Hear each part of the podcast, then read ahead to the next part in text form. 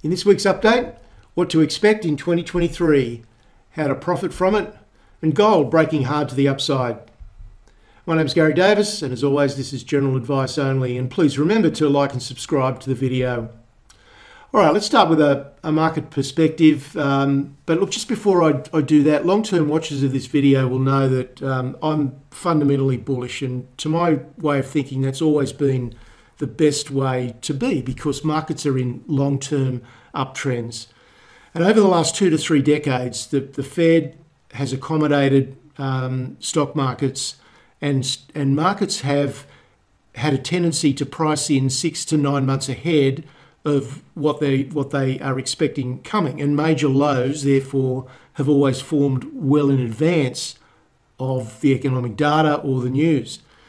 Um, now, the Fed and other central banks have now signalled that that era is finished and a new era has started where they're going through uh, monetary tightening, they're raising interest rates, and so my uh, for a period my fundamental outlook um, for most of the market has shifted, and it shifted since December 16 when the Fed had the opportunity to um, you know to ease off, take their foot off the pedal to a degree but they didn't, and clearly they've you know they've followed up on that ever since. So one has to assume that economic conditions are, are going to get tighter and tighter for a while, and under the circumstances, that has raised the odds of the markets or the indices heading down. So not only fundamentally is it likely that indices will head down, but also technically, as we'll see, the indices are still in downtrend. It's the only way that you can interpret it at this point in time. And so the fundamentals and the technicals are, are lining up, and that always doesn't happen. However, parts of the market are going to be quite different, and you've only got to look in 2022 to what happened with lithium, what happened with the US energy. You know, there were bright spots. There weren't that many of them, but there were some bright spots. And so that's the part that I'm focused on. So I just want to be very clear about where I'm coming from. So the American CPI came out um, and was pretty much as expected. Um, there's a bit of debate about you know how the numbers were interpreted, but it was pretty close to what was expected. And so the market chose to react positively, and that always happens, of course, when markets are coming back from being oversold. And so that wasn't terribly surprising. But when you step back and take a slightly bigger view, the inflation rate is still far too high. It's you know 6.5%. The Fed wants to get down to two.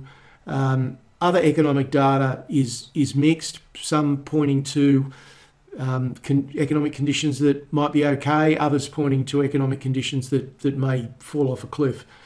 So it's a very mixed picture. But I think the biggest thing is that the Fed is committed to getting inflation down, and that is still way too high and so therefore it's it's more likely that the Fed is going to continue on this path that they started last year.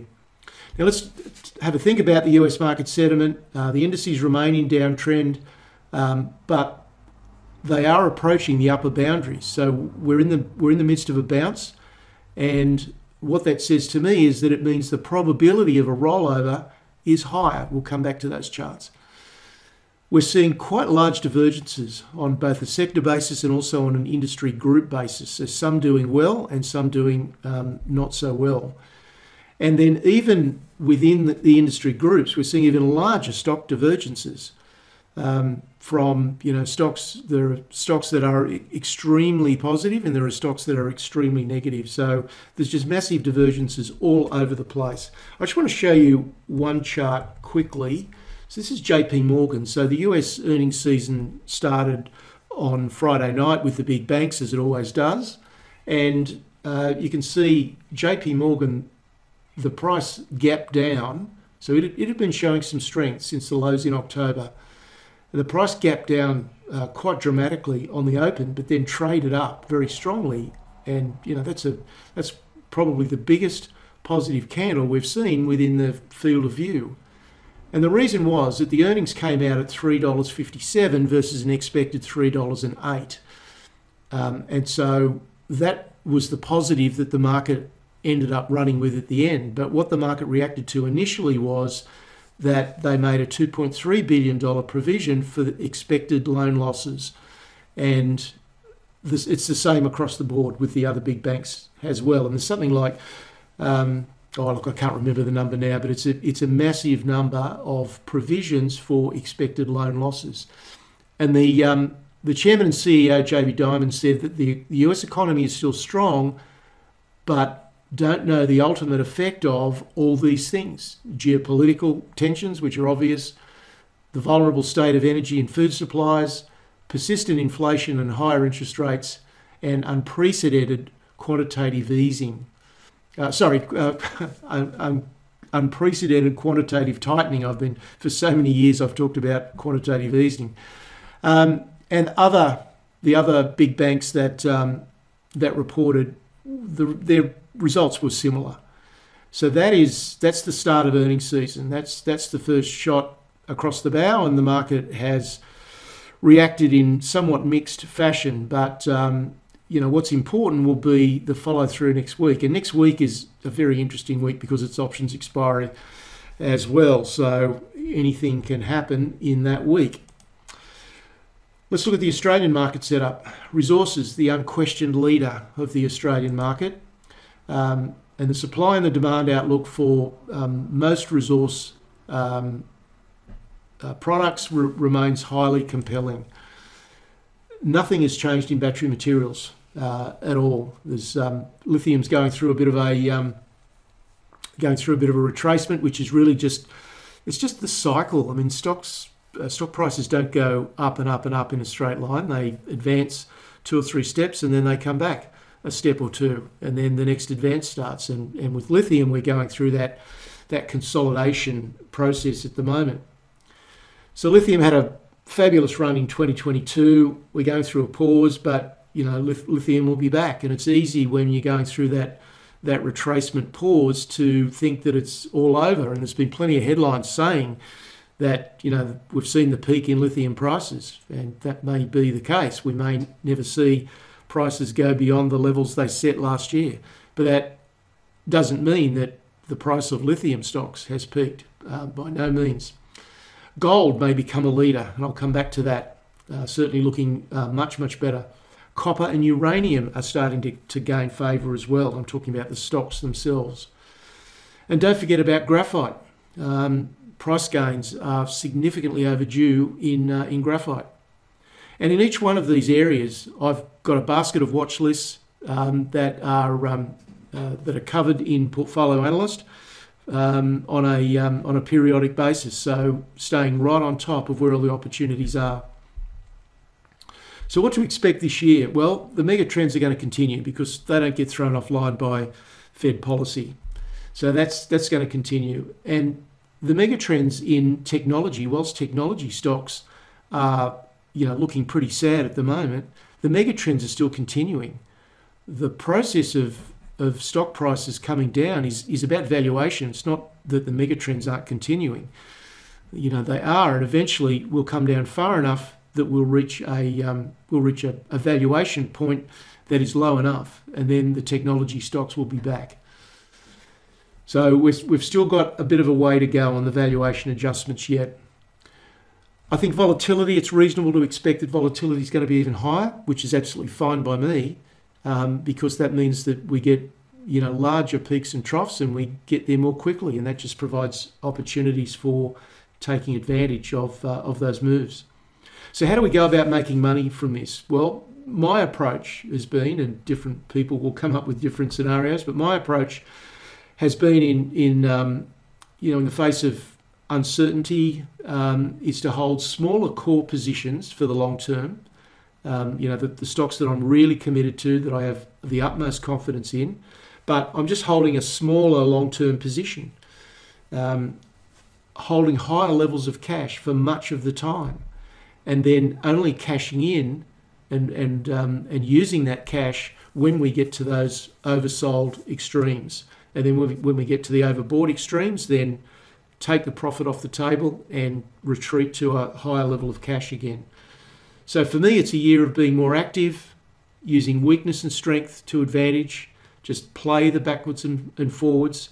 And, um, and I don't see any reason why 2023 can't be an outstanding year.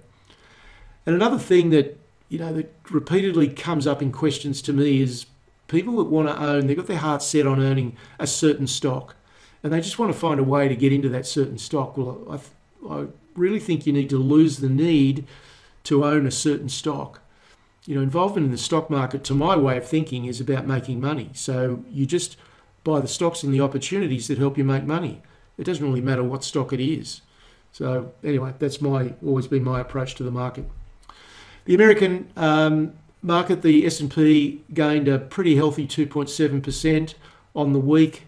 Um, there are numerous industry groups, so there's 200 odd industry groups in America, and there's quite a few of them that are trending nicely higher. So even though the indices is heading are heading down, and XLC Communication Services is um, is one of them, and one of the majors in that area is is a company called Disney that I'm sure everyone's heard of, and that uh, that whole sector is shaping up quite well. So is a you know productive sector to go and look in.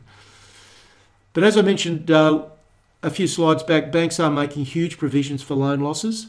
And, um, you know, that just makes sense. It's almost certain that those loan losses are, are going to happen. And so that's going to be a drag. You know, making a provision for a loan loss hits the bottom line. And so the, the bank earnings are, um, you know, are going to come down over time. And you'd have to expect that the this earnings season is going to throw up a lot of a lot of companies that are struggling. And my my understanding is that valuations are still too high for what is coming. US dollar index um, continues lower. So the market is certainly betting that um, interest rates are not going to go um, up as high as they are. Um, the 10 year yield is still trending down, we're at, we're at 3.5. The VIX is, um, is also getting to a pretty complacent level. You know, we've, we've hardly been under 20 for um, for the last year, and now we've just broken below 20. So you know that with the fact that the index is now at the the top of a downtrending channel is um, has increased the the odds to my way of thinking that we could roll over. The 10 sorry the 10 year two year spread is at negative 0.73 and it's been holding in that area for quite some time now. So that's you know clearly saying recession coming. Okay, let's um, let's take a look first of all at the S&P. So you can see this is the clear downtrending channel that we've got. We've been bouncing from one side to the other, and um, we're right at the top. So when you couple that with a VIX that's indicating that people have perhaps turned a bit complacent again, um, increases the odds. So I mean, that's all you can say. You can't say that this is going to turn down because it could equally turn up and break these highs. But the probability of this turning down is now much, much higher than it has been since we were here, or we were here, or we were here. So that's the position of the index. And if we look at um, if we look at the spread charts, this is the Nasdaq versus the S&P nice turn up from the Nasdaq last week, but clearly we're still in in downtrend as we have been for some time. So nothing has really changed there. Um, this is small cap growth versus small cap value. It's just flatlining at the moment. Nothing of interest there. Um, this is on a weekly chart. Large cap growth versus large cap value. Clearly still in steep decline. So we're still getting a rotation of money from um, growth into value, and that hasn't changed semiconductors versus the S&P, maybe maybe just starting to form a bit more of a base. So that would be a real positive if we can get up above here, but there's still plenty of work to be done on that one yet. Consumer discretionary versus staples has been getting smashed around uh, a lot because of Amazon and Tesla. Amazon is, appears to have turned the corner to a degree, Tesla not so yet. Uh, mid cap uh, growth versus the S&P looks pretty much the same as the small caps. And finally, this is large cap growth versus large cap value and still clearly in decline. So that's what, what the spread charts are telling us about where the money rotation um, is, uh, is going. Now, I just want to take a look at a couple of other things. This is the VIX over the last six months. So you can see we're now at a the lowest level we've been in the last six months. Let's have a look at the last 12 months. and it's pretty much the same. So we're we're basically at 12 month lows. And it's been quite a long time since the VIX has been um, down. You've got to go all the way back to um, 2020, uh, 20, the January 2020 before the COVID crash to, to see levels of the VIX down at this level. So this is not consistent with what's happening in the economy and with what the, the Fed and other central banks are doing. This is the uh, the 10-year Treasury. Let's look at this on a. Uh, let's look over the last uh, six months. So we, we now uh, would appear to be forming. We're certainly forming lower highs. We haven't quite got the lower low yet, although I, I guess we did here. This these lows here were below this one. Um, but you've got to say that the probability is that this is tending to trend down, which would indicate that the, you know, the peak in interest rates is is closer than some might think. So that is not consistent with uh, with Fed policy. Just one of several inconsistencies we've got in the market. Um, this is um, the the wheat chart over the last 12 months, and the reason I put this up is because obviously the price of wheat um, can feed into inflation, as indeed does oil, um, as does natural gas. Um, and so this one is um, is looking much friendlier now towards inflation than what we saw up here um, when we had the um, you know the invasion of Ukraine. And the final chart I want to show, this is iron ore, so we'll look at the Australian market in, in just a minute. and this is the reason that the materials sector in Australia uh, and in and in turn the ASX 200 have um, have done so well of late and out, certainly outperformed the S&P 500 and, and the Nasdaq. So strength in iron ore has been a uh, a huge contributor.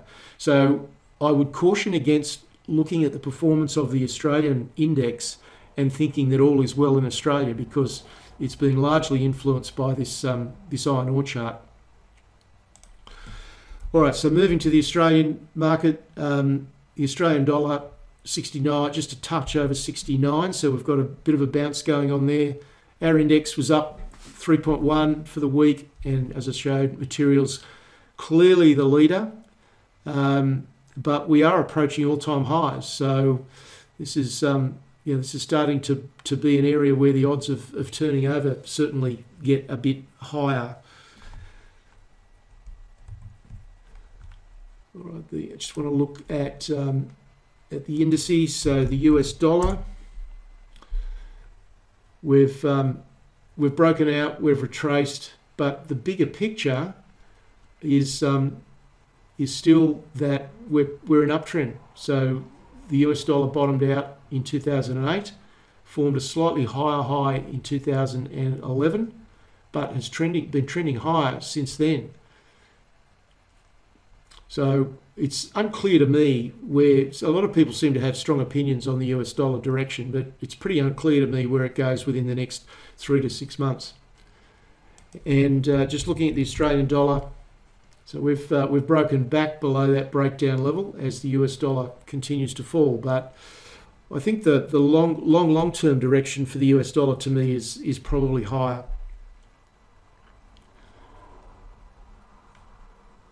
Okay, so just looking quickly now at um, at the ASX 200. So these are our all-time highs up here.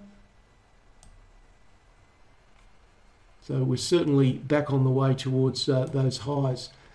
But the real contributor, there's um, there's the materials. And materials sector also approaching all-time highs as uh, as well. And just while I'm here, I'll take a look at gold and silver. Silver is um, He's trying very hard to, to break out, hasn't quite done so yet, but gold um, certainly has. Um, so you can see on a weekly chart, we've now gone through uh, one resistance level, second resistance level, third resistance level, and it's gone through very, very quickly. So it's the speed of this rise. You know, there's only been in here one or two weeks of pause and hardly any downside. So we've gone, you know, one, two, three, four, five very concerted weeks uh, up in a row with very little in between. Yeah, that's a very emphatic rise. The next level comes in here at uh, at 2000. And then, of course, the double top and the all-time highs up here at, uh, at around 2075. So gold looking much, much better. If we look at it on a, on a daily basis, you can see quite a nice move on Thursday and Friday. Looking at uh, how stocks responded to that, um, you know, stocks, gold stocks are, uh, are going okay, but um, but in Australia we've got uh, we've seen even better performance than than uh, GDXJ, that's for sure.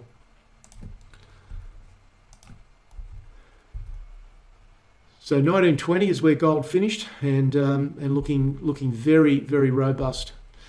Um, 2000 is the next level to get through, and then somewhere between 2060 and 2075 is um, is the all-time highs. Now, if we convert that into Australian dollars, um, the the it did increase during the week, but not as much as you might have thought because the Australian dollar went up, and that just held it back.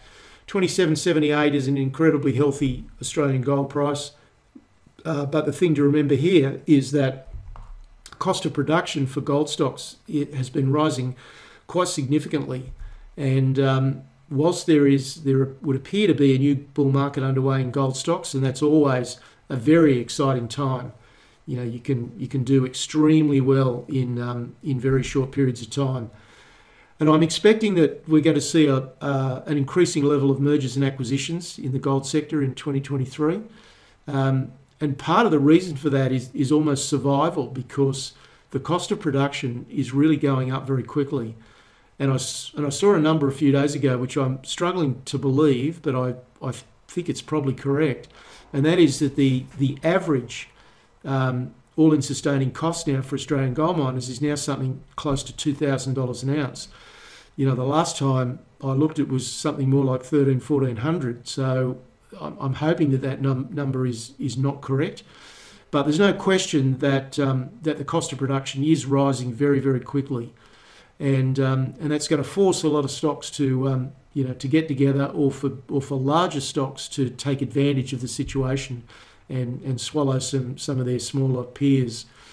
So I think um, the position of the gold market is we've we've now moved very suddenly, very abruptly. So we've moved to one of those short-term extremes. So I wouldn't be piling into the gold market just at the minute. I think it'd be a much better reward for risk if we can get some short-term consolidation. You know, maybe just a bit of a pullback just to take the, the froth out of the top because that froth has appeared, you know, very, very quickly. So that's the precious metals market, and I'm just salivating at the opportunities in precious metals for this year.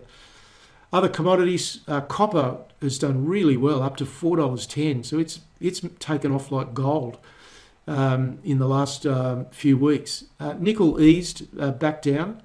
Copper possibly responding to the China reopening, but maybe just catch up because, as I was saying through 2022, I just didn't understand why copper was so weak.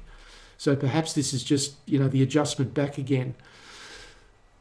West Texas Intermediate crude oil um, has bounced as well back to 80 and it's now back to the top of the trading range. So a bit of an interesting point for, uh, for crude oil where it goes to from here. There's the spot copper chart. You can see it's really taken off very, very quickly. And spot nickel just eased a little bit on the week. So wrapping up, I think this is a market to try and exploit short-term extremes there's there's going to be plenty of them. They're, they're probably going to arrive um, uh, faster and sooner than uh, than would be normal. There's going to be lots and ups and downs. I think expect that the ups and downs may become larger, which is just it's really good if that's what you're expecting and that's what you set up for because it means that um, that you've got much more tradable uh, bounces. I'd encourage everyone to really understand what it is in what you hold that is truly a long-term hold and, and commit to it. You know, if you've if you own a portion of a stock that you're convinced is going to be higher over the long term, then continue to hold it as long as the fundamental case holds together. Because sentiment is going to turn sour on numerous occasions in 2023. I think that's what you have to expect. And as far as the rest of your portfolio and, and, the cash goes, just be more active, buying and selling and doing it contrary to the herd. So when everyone is starting to smile and pat themselves on the back and how good things are, then you want to be turning pretty cautious and looking for reasons to take profit. And equally, when everyone gets fearful, then that's when you want to prick your ears up and look for opportunities to be buying. I just think that's the way that 2023 has got to be played. Portfolio analysts last week, we looked at sector relative strengths and just getting highly organised, understanding what your game plan is, getting your targets lined up, and then sitting and waiting and executing. It's not difficult, but it's something that most people seem to struggle with. And one of the things that Portfolio Analyst provides is that education and that perspective that can help people do that more effectively. That's it for this week. There's more information on the website. There's my email address, and I'll be back with you next Sunday. Cheers. It is quite easy to lose money in the stock market without well thought out, sensible rules applied consistently. Any advice in this video is general advice only. Neither your personal objectives, financial situation, or needs have been taken into consideration. Accordingly, you should consider how appropriate the advice, if any, is to those objectives, financial situation, and needs before acting on the advice. Garry Davis, AR 317590, is an authorised representative of Primary Securities, AFSL 224107. Past performance should not be taken as an indicator of future returns. And a note to traders, the publishers of this material wish to disclose that they may hold this stock in their portfolios and that any decision to purchase this stock should be done so after the purchaser has made their own inquiries as to the validity of any information in this material.